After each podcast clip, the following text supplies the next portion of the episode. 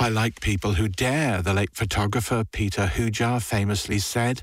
Hujar was an ardent chronicler of transgressive characters, of drag performers, artists, and downtown party hearts in the New York of the 1970s and 80s. But there were many facets of Hujar's photography, and according to artist Moyra Davey, many seldom seen images in the Hujar archive, images that for her are more inspiring than, say, Hujar's famous deathbed portrait of War Warhol superstar Candy Darling. For her book, The Shabbiness of Beauty, Davey created a body of photographs in response to Hujar's, showing her new images alongside her selection of his, something that, as she explained to Culture File's Rachel Andrews, required some daring of her own.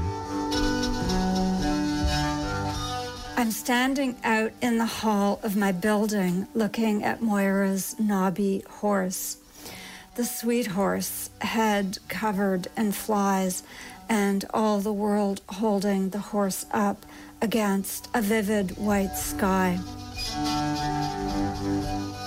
The book is basically a curatorial work, you curating your photos alongside the work of Peter Hujar, and that came about via an exhibition in Berlin. Yes, I was uh, invited by Gallery Buchholz to curate a show of Hujar's work in conversation with my own. It opened in February of 2020, but it didn't stay open for very long because that's exactly when the closures started.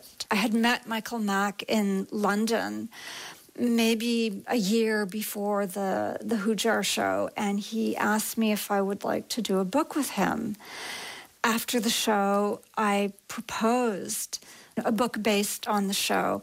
And he, yes, he accepted. How did you find engaging with Hujar's work? In the book, you say that it was sort of a scary prospect. Yes, definitely. It's scary because he was so incredibly good. He is so admired. I don't know anybody who doesn't like Hujar's work. He's admired, he's beloved. When he was alive, so many people had crushes on him. He's really such an important figure. So, yeah, that definitely comes with risks if you're going to try and and engage with with someone like that. Many of his photos have been shown kind of over and over again. A lot of the sort of famous ones, like of Susan Sontag and William Burroughs and John Waters, those portraits, a lot of the, the nudes. And I discovered when I was looking at the archives that there were so many photos that had never been seen, never been exhibited.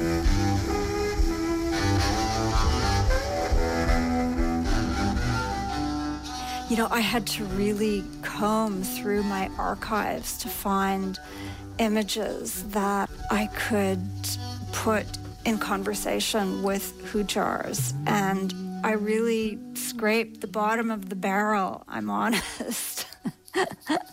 I discovered his work around 1989.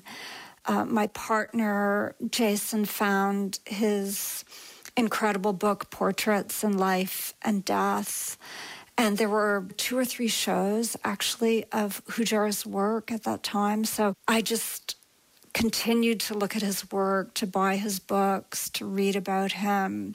You know, more and more shows started to happen, especially in the 90s and the 2000s. He you know, he wasn't so well known during his lifetime. He was known, he was known amongst a certain, you know, group of people, a kind of cognoscenti or whatever, but you know, he wasn't well known in the way that Robert Mapplethorpe was, for instance.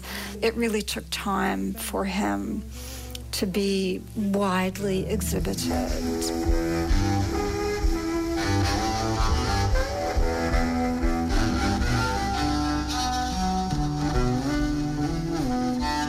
I was making portraits of my of my dogs in the mid 90s and I, I don't know if I, I i'm sure I, on an unconscious level i was probably thinking of hujar with the dogs. I didn't start making black and white portraits in two and a quarter and four by five again until 2016 17 something like that and then I was def- I was definitely thinking of Hujar, and I was also photographing a lot of horses in, in 2019, and I was consciously channeling Hujar when I made the horse photographs. They're very hard to photograph. They, for so many reasons, they they don't really hold still.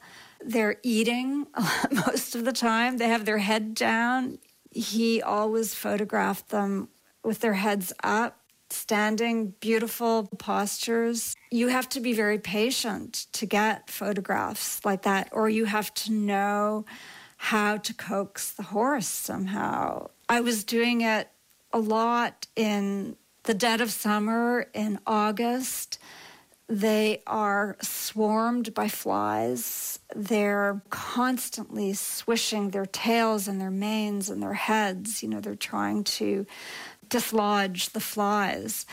I had the wrong shutter speed. My shutter speed was too slow.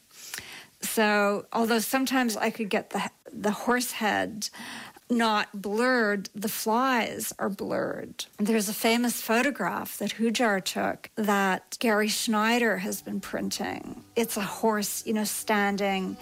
Uh, you see the whole body, uh, it's very frontal.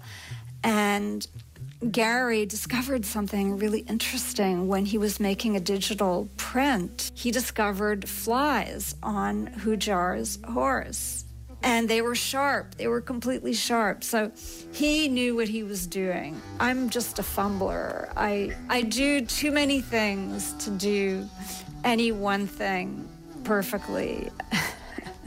he was absolutely focused.